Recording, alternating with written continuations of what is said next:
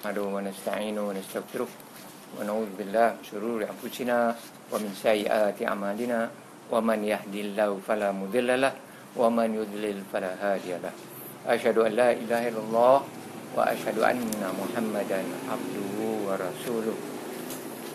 Assalamualaikum warahmatullahi wabarakatuh.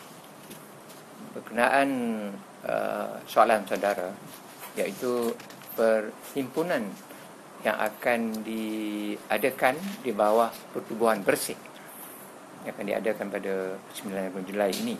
Kalau kita melihat daripada syariat Islam, syariat Islam itu adalah panduan yang sangat cukup dan sempurna bagi masalah yang tiba kepada umat pada masa ini. Pertama, Islam memerintah supaya kita jangan berpecah.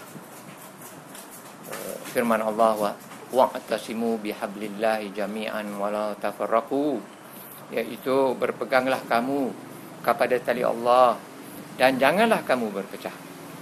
Dan firman Allah, wa'ati'ullaha wa rasulahu wala tanaza'u wa tafshalu wa tadhhaba rihukum wasbiru innallaha ma'as sabirin. Taatilah kepada Allah dan rasulnya, dan janganlah kamu berbantah-bantah dan menyebabkan kamu gentar dan hilang kekuatan kamu. Bersabarlah, bersabarlah. Sesungguhnya Allah bersama dengan orang yang sabar. Akibat perpecahan akan menghilangkan kekuatan umat yang ada pada umat Islam hari ini, umat kekuatan politik.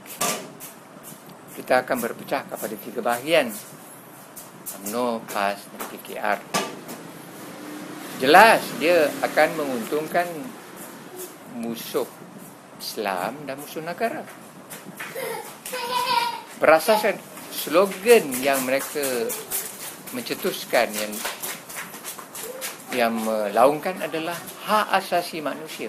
Kalau kita lihat daripada segi syariat, dia bukan berasaskan syariat, kerana firman Allah, dhuribat alaihimul zillah aynama tukifu illa bihablin minallah wa hablin minannas wa ba'u bighadabin minallah wa dhuribat alaihimul maskanah, iaitu akan ditimpa kehinaan di mana saja maka mereka berada, kecuali mereka berpegang kepada tali Allah, iaitu apa yang ditetapkan oleh Al-Quran, dan kepada tali perjanjian antara manusia. Sekarang ni kita ada perjanjian dengan rakyat dan pemerintah. So, dalam Islam di sini ayat Quran memberi isyarat bahawa hak asasi yang pertama adalah hak asasi Allah. Selepas itu datanglah hak asasi bagi manusia. Bukan melainkan hak asasi manusia. Itu datangnya daripada slogan sosialis Marxisme dalam revolusi mereka yang diadakan pada abad 18, khasnya revolusi Perancis. Oleh kerana itu, slogan hak asasi manusia ni bukan kita bercakap hak asasi Allah, dia hak asasi manusia. Dia dicipta oleh orang mulhid yang tidak percaya kepada Allah. Hak Allah, malah hak Allah tidak ada.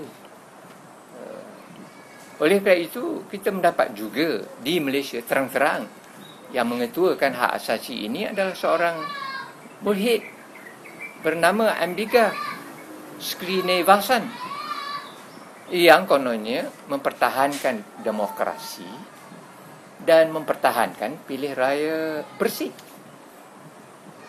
Lihat betul-betul kalau kita sejarah penubuhan bersih ini, dia berlaku di bersih pun ada di Filipina, di Thailand dan di Indonesia. Sebelum kita ada yakni bersih ni, di sana dinamakan people's power, iaitu kekuatan rakyat. People's power kekuatan rakyat ini dicetuskan slogan yang sama di revolusi di Perancis pada 200 tahun dahulu, abad 12. Itu people's power yang menjatuhkan kerajaan-kerajaan Kristian di Eropah.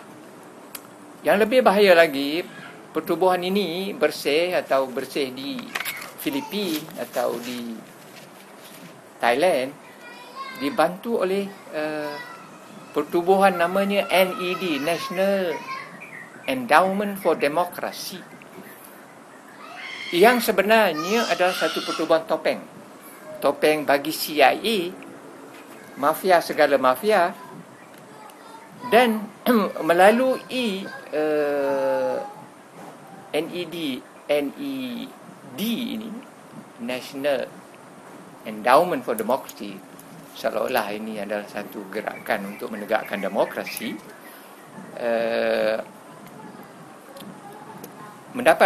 memberi wang melalui satu topeng yang kedua namanya NDI, iaitu cawangan daripada NED. NDI ini National Democratic Institute, itu pun memperjuangkan demokrasi kononnya lah. Ia adalah cawang daripada NED, yang topeng pertama yang ditubuhkan oleh CIA. NED, topeng yang pertama CIA ini, diterajui oleh Madeleine Albright dan kawannya Soros, dan ada tokoh-tokoh Yahudi yang lain. Tetapi kita sudah terentang, kita tahu, Malaysia tahu bahawa tokoh dua ni, iaitu Soros dan Madeleine Albright, sokong kuat PKR pada tahun 1990-an. Perkara ini didedahkan oleh seorang mantan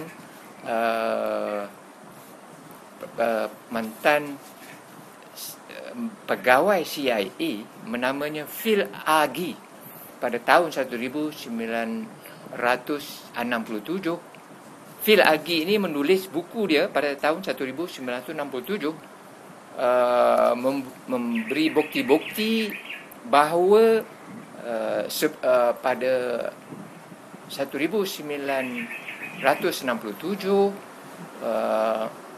pendedahan telah berlaku di dalam berita-berita di tulisan-tulisan di Amerika, mengatakan bahawa CIA menyalurkan wang banyak kepada pertubuhan-pertubuhan NGO di negara-negara di Amerika Selatan, di Afrika, di Timur Tengah dan di Nusantara untuk manipulasi, iaitu mencampur tangan dalam pilihan raya supaya ia membantu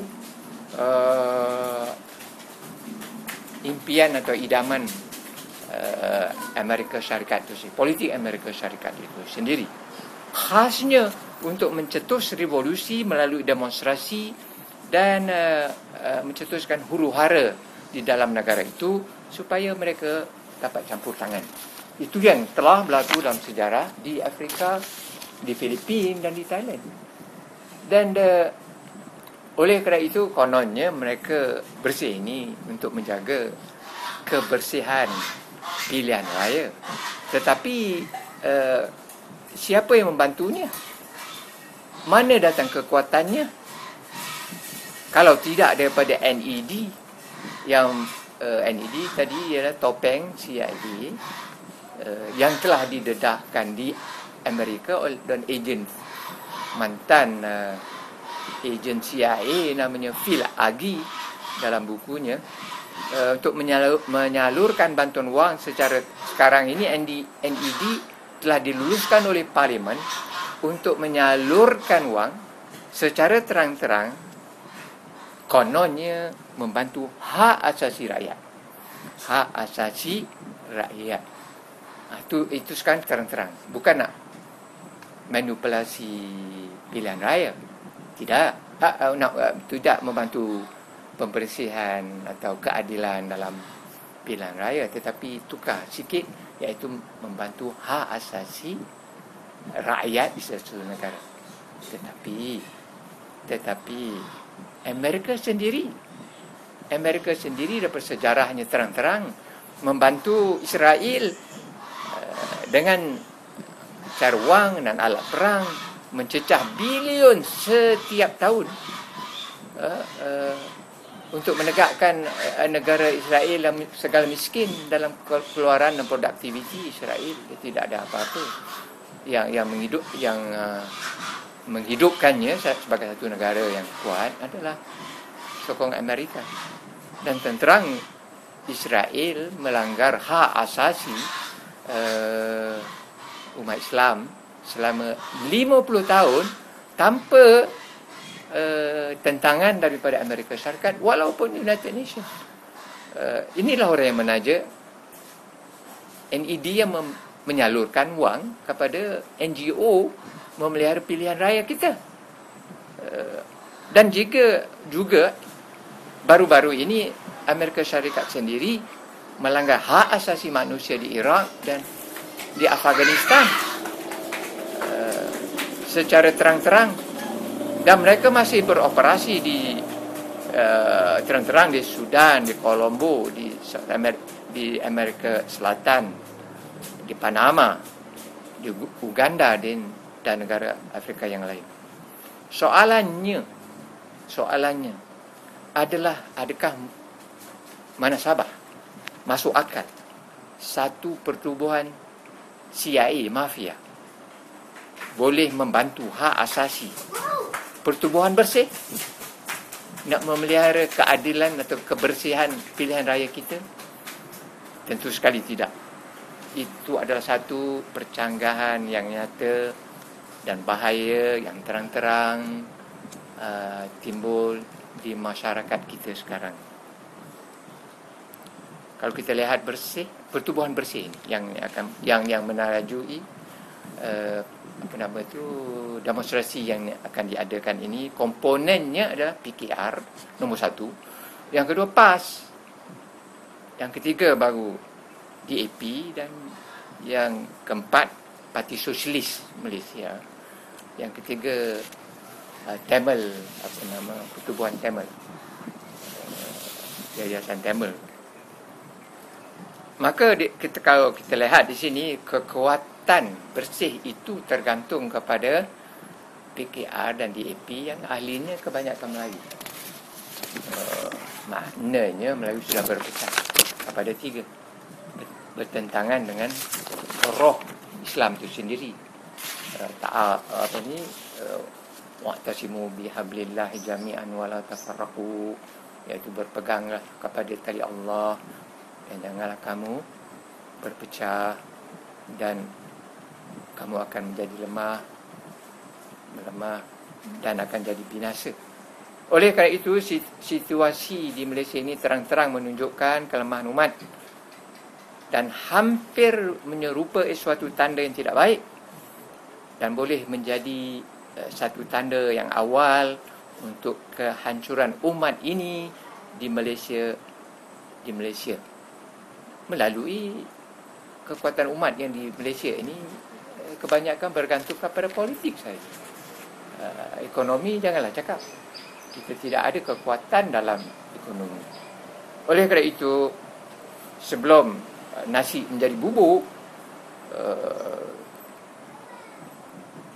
saya merayu orang supaya pemuda-pemuda, penyokong-penyokong bersih berfikir panjang sedikit supaya kekuatan yang kita ada pada kita tidak terlepas daripada tangan Bumi Putera, kerana kita takut kaum bumi akan menjadi bangsa yang dihina nanti. Akhir kata firman Allah, ta'awanu 'alal birri wat taqwa wala ta'awanu 'alal ithmi wal 'udwan. Tolonglah pada perkara yang baik, jangan tolong menolong perkara yang membawa dosa dan tidak baik. Dan hadis Rasulullah sallallahu alaihi wasallam, da' ma yuribuka ila ma la yuribuka, iaitu tinggalkan apa yang ada keraguan dalamnya Dan ambillah jalan yang tidak ada keraguan. Taatlah kepada pemerintah dan janganlah keluar daripada jamaah yang besar ni, jamaah Saud Al-Azam, di bawah ketua yang ada yang telah dilantik melalui proses pilihan raya sebelum ni. Nantilah pilihan raya. Kenapa mengadakan nak mengadakan huru-hara begini? Itu satu tanda yang tidak baik. Tidak baik kepada, seperti mana yang saya dah jelaskan tadi, kepada bangsa ini, negara ini dan umat ini. Wabillahi taufiq. Assalamualaikum warahmatullahi wabarakatuh.